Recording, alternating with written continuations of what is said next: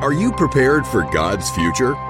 Welcome to Apostle of the Future with Apostle Ashley Clater, where we discuss doctrinal myths versus truths, biblical facts, and much more. When it addresses about uh, verse 18, and do not be drunk with wine, in which is dissipation. Dissipation. Dissipate means to disappear or cause to disappear, squander or fritter away money, energy, or resource. So you become very squanderous.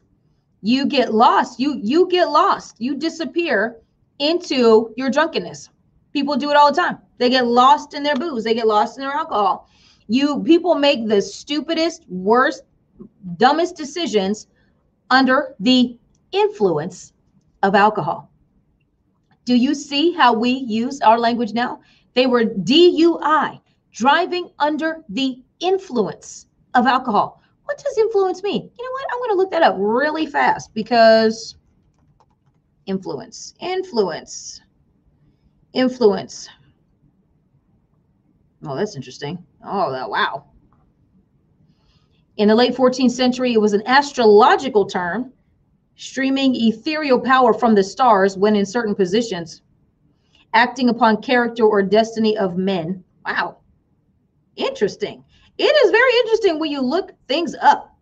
Driving under the influence, influence, powerful, having influence that is influential. Let me look it up here. What is this? Is how I study, guys. All right. Is it is it okay if you study with me? This is how I study. Okay, influence, the capacity to have an effect on the character, development, or behavior of someone or something or the effect itself, the power to shape policy or ensure favorable treatment from someone, especially through status, contacts, or wealth. Somebody uses their influence to help somebody out. Person or thing with the capacity or power to have an effect or on someone or something. So when we say that somebody was driving under the influence of alcohol, what we're saying is that they are driving under the power or the effects of alcohol. They have alcohol has control over them, which is not good. That means you're you're reckless, you're all over the place. You can't drive in a straight line. What do you tell you? Get out, put your finger on your nose. Can you touch this? Can you do that? Close your eyes. Can you stand still? Are you wobbling? Is your center of gravity off? Are you under the power of toxicity and operating a machine that can kill people? That's what it means when we say somebody is driving under the influence. Nobody wants to be driving uh, with somebody. One time I was in a car with somebody way back in my first college before I came to ORU. And I did not know that my friend's friend who was driving was drunk. And I was, I said, Is he, where, you put us in this car and somebody is drunk? Because she wanted to impress him. And I was too through that day. But I tell you what, I, I was mad with her, but the Lord was like, It's your fault that you're in this car with somebody. Okay, the word, what the word says about leaders drinking. Proverbs 31. Don't we love the Proverbs 31 woman? Oh, yes. But what did she say to her son? This is um, Solomon's mother, Bathsheba. Lemuel was his nickname. What did she say? She said, It is not for kings, O Lemuel. It is not for kings to drink wine, nor for princes intoxicating drink, lest they drink and forget the law and pervert the justice of all the afflicted. Man, I tell you what, this is a statement right here for those who, uh, as leaders, really having to think about drinking as a leader. And it says, it is not, it is not for kings to drink wine. So there are scriptures that talk about drunkenness, and then there are scriptures that talk about drinking wine. So, as a leader, what she's telling her son, the king, is that it is not for kings to drink alcohol, okay, for their or nor for princes intoxicating drink, multiple tiers of leadership. It is not good for anybody in a leadership position to consume alcohol. Why? Lest they drink and forget the law. And where are we right now? Everybody, people forgetting the law, forgetting the word. and pervert the justice of all the afflicted. So, drunkenness, drinking, drinking in leadership does not go together. Drunkenness isn't for anybody. Drinking in leadership does not go together. Now, there's a very interesting passage after this. Oh, wait, let's see. Oh, I took it down. Sorry. Proverbs 31. The, now, the scriptures after that talk about who you give strong drink to the dejected, the whatever. Very interesting what she says to him after this. But as far as leadership goes, it is not good for leaders to drink. Now, this is saying kings, priests, uh, excuse me, kings and princes uh, over because she's speaking to her son as a king. But as leaders, leaders, it is not good for leaders to drink.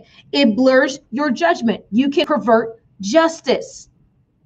Very interesting. Perversion of justice. You should look that up. It's a real problem. It is a real, real problem. I would love to hear your thoughts on this so far. So if you have any thoughts, you can go ahead and post them. So we can maybe have some dialogue about this, about drunkenness, leaders drinking, and our responsibility. We as leaders can't really say we're on and off the clock. I mean, law enforcement officers can't say, well, I was off the clock, so I was getting high because I wasn't on duty. In fact, the punishment is going to be harder because you're a law enforcement officer. And that means you have dedicated your whole life to enforcing the law, not just when you're on the clock. And we as ministers as apostles for sure, prophets, pastors. We are God's law enforcement officers, meaning we keep the peace. We keep people safe because, see, we're like, this is what I'm talking about. You people and your religiosity. No, law enforcement locks down when it's when law is when the law enforcement officers are not perverted, locks down on criminals. That's what law enforcement officers do. They see to it, they keep the peace, which means they go after who's disrupting the peace. And not, I'm not talking about a protest in the street. I'm talking about somebody who's threatening safety, who is uh, intending or trying to wield harm on neighborhoods and in schools. That's why all of this discussion about gun control, and Lord help me if I'm opening up a can of worms, to me is like we have laws for guns already if somebody has already decided they're going to go shoot up a school, do you think they care about your gun control? No. People who are already intending to break the law are already lawbreakers. So you're giving them more laws to break. Now, am I saying we shouldn't have gun control? We, we need regulations on anything that's a weapon. Obviously, we have to have that. You need a way to filter if somebody's crazy, to do whatever. But the solution to these things that they bring around every time it's time to vote. Okay. About this, somebody opens fire on a, a school, somebody opens fire in a store, in a mall, and we our automatic response is we need to have more laws. These are people who don't care about life. So you know they don't care about your laws. That can't be the automatic go-to solution without dealing with the the root systemic issue as to why people want to kill massive amounts of people at one time. That's the real issue. When I went and I was listening to an article um, about, I'm not listening to an article, I was listening to uh, radio something or other talking about the people who because um, they always want to use when shooters do all these terrible things and, and they are terrible um, as as a reason.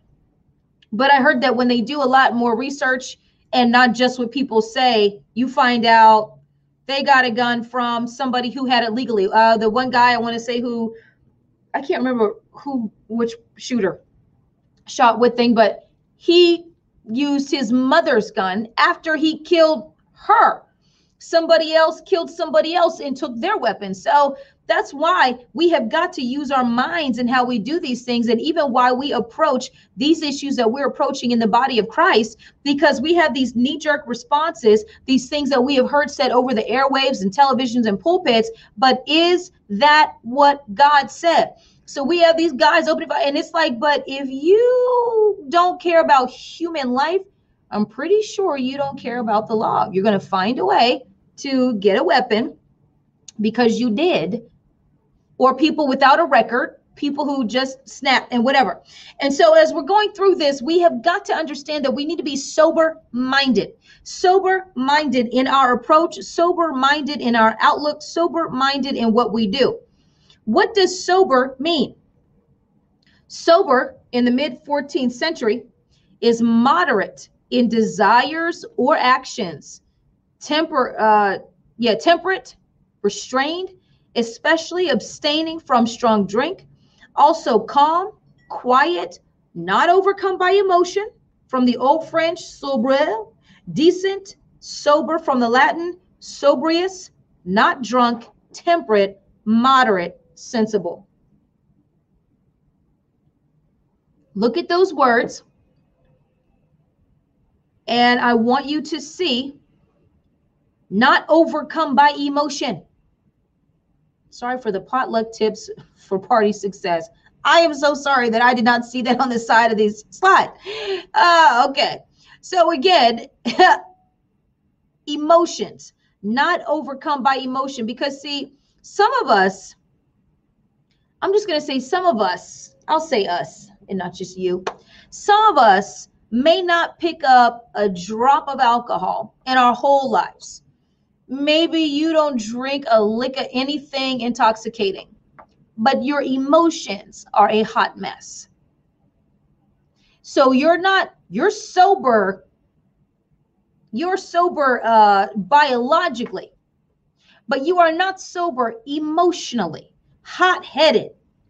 Boom, it doesn't take anything to set you off or shut you down because sometimes uh, that emotional intoxication is like, ah, oh my goodness. And, and, you're just all over the place. People who hide behind their emotions, people who shut people down when they hurt their feelings. They don't talk to them. They avoid them. Um, because uh, you, you have both extremes. You have the people who just go clean off on everybody, and then you have people who just shut down. How you doing? Yeah, I'm good. Are we cool? We're cool. We're not cool. We are so not cool. What's the problem? I don't have a problem. Well, let's talk about it. No, no, no, I have nothing to talk about. No. Emotionally toxic people. That could be you. So maybe you don't drink. Maybe you don't do any of those things. Oh, but maybe your liquor is your emotions. Maybe it's your feelings. Maybe it's your need to be heard. Oh my goodness, there are some people who just have to say it. My mom used to tell me coming up, girl, you have last word itis. Like you, what's going to get you in life is you always have to have the last word.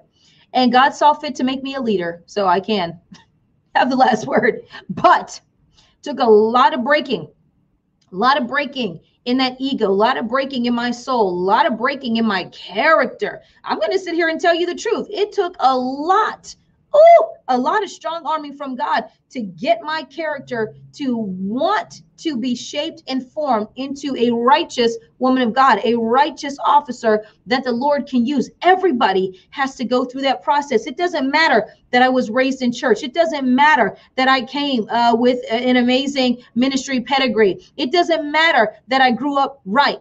It's when God puts his thumb on you to be in his service, all that flesh squeezes out pusses out, blows out. He put me through situations, not having money, not having cars, being evicted from my home, going through all these things to show who I really was on the inside. And she was ugly at times.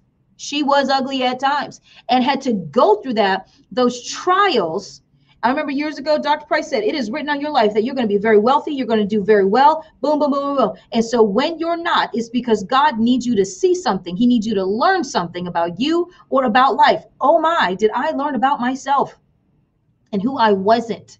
But if you don't submit to that process in God and the toxicity of your emotions and not sober minded, some people are so it, it's emotion. There are people who walk around paranoid, thinking everything is against them and about them and, and just all over the place, and nobody can bring you back. Nobody. And if they can, it's for a short amount of time, and then boom, you're off. You're down the street.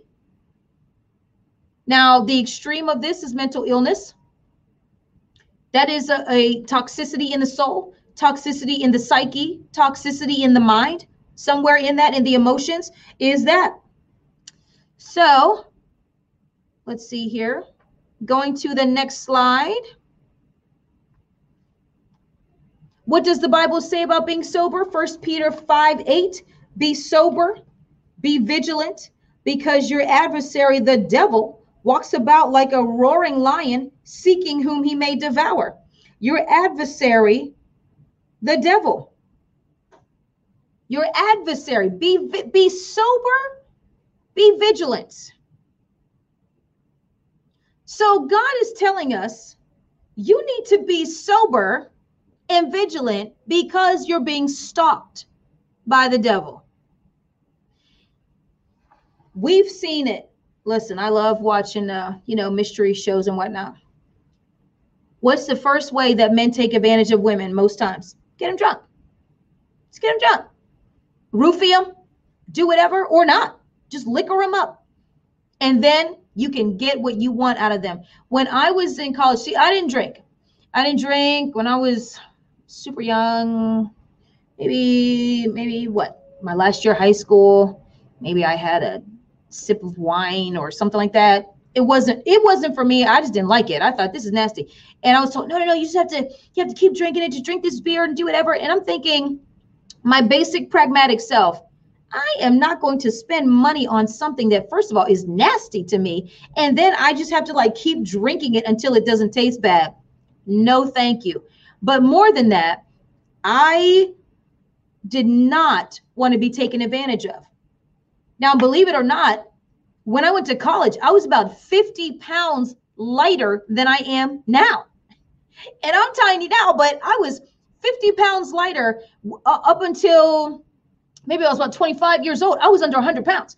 And so I also was very concerned for my safety, for my well being everybody was bigger than me for sure all the guys were bigger than me and i always wanted to be sober because i thought that being sober was my best defense at these parties at the clubs at the frat houses. Yes listen god saved us all okay? He saved us all.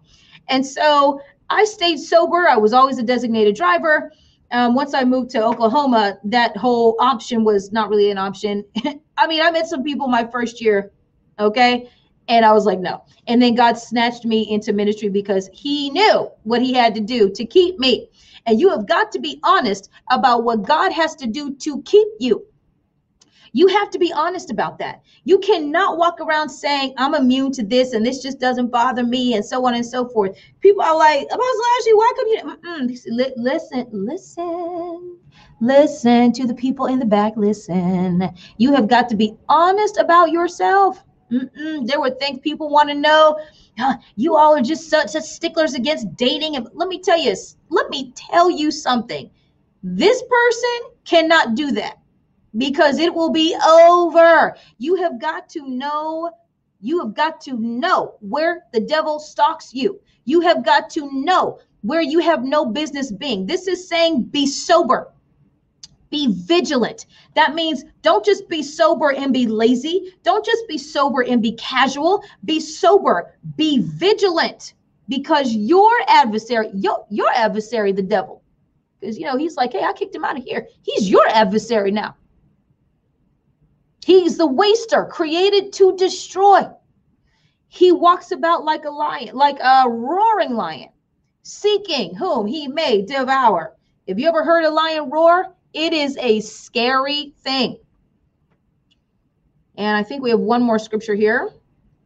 Titus 2 11 through 14. For the this is about being sober. For the grace of God that brings salvation has appeared to all men, teaching us that denying ungodliness and worldly lusts, we should live soberly, righteously, and godly in the present age looking for the blessed hope and glorious appearing of our great God and Savior Jesus Christ, who gave himself for us that he might redeem us from every lawless deed and purify for himself his own special people, zealous for good works. Whoever reads Titus? Nobody.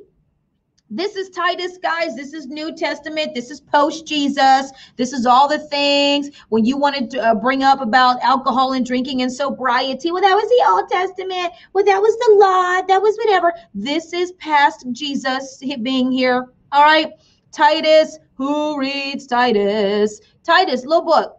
So much in Titus. And so just to let me make this big again. I think next week I need to make this font bigger. Okay, so again, we should live. So, so firstly, uh, verse 11 here, God that brings the grace of God that brings salvation has appeared to all men. The grace of God that brings salvation has appeared to all men. This is what is in the beginning of this. And then he says, teaching us that denying ungodliness and worldly lust. Oh, that means it's going to come knocking. Hello, hello, hello. And you have to deny it.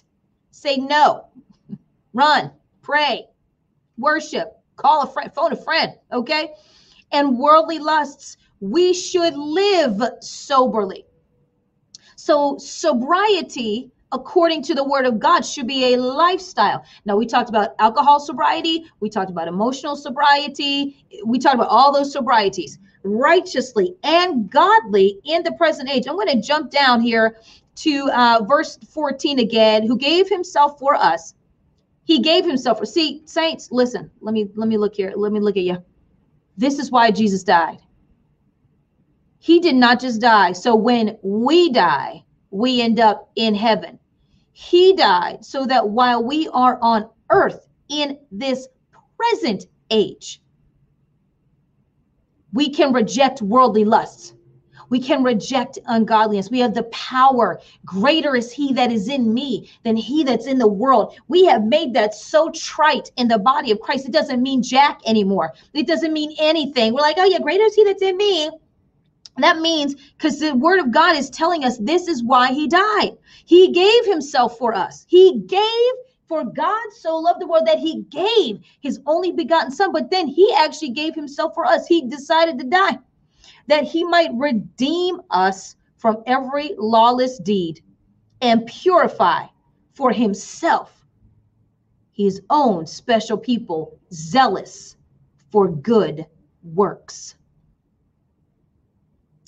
Man, so he is redeeming us, guys, from every lawless deed and purifying us for himself, for his as his own special people. We don't really hear this taught that the Lord came and he died so he could purify a people for himself, for his own special people, zealous for good works. See, too many saints are zealous for bad works, for devil works, for demon works, for carnal works, for fleshly works, for worldly works, for ungodly works. See, we're, we're chasing all of those things and not zealous for good works.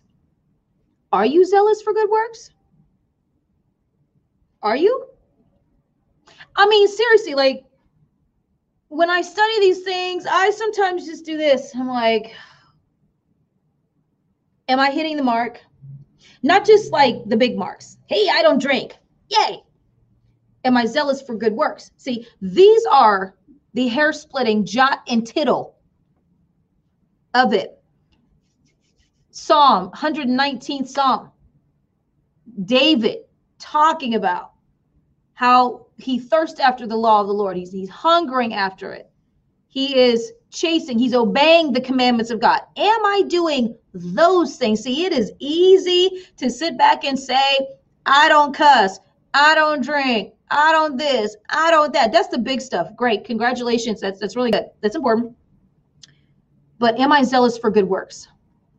Am I working? Am I rejecting ungodliness? Am I rejecting unrighteousness? Am I rejecting worldliness? Am I am I rejecting those things?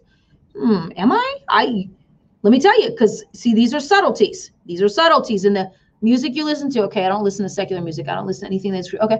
Okay, movies that you watch, conversations that you have, relationships that you're building are you always telling the truth? Are you kind of manipulate? You have all these other things involved in it. Okay, yeah. And we'll just go back to the title slide here. Do do do do. And so we're back to where we started to drink or not to drink. That's not the question. Why is that even a question? Like, these are things that I want to say. Why is that a question? Thank you for listening to the Apostle of the Future podcast. If you like what you heard today, visit ashleycministries.com for more information. Follow me on Facebook at Apostle of the Future or YouTube at Dr. Ashley. See you next time. Rate and review the show on Apple Podcasts and subscribe wherever you listen.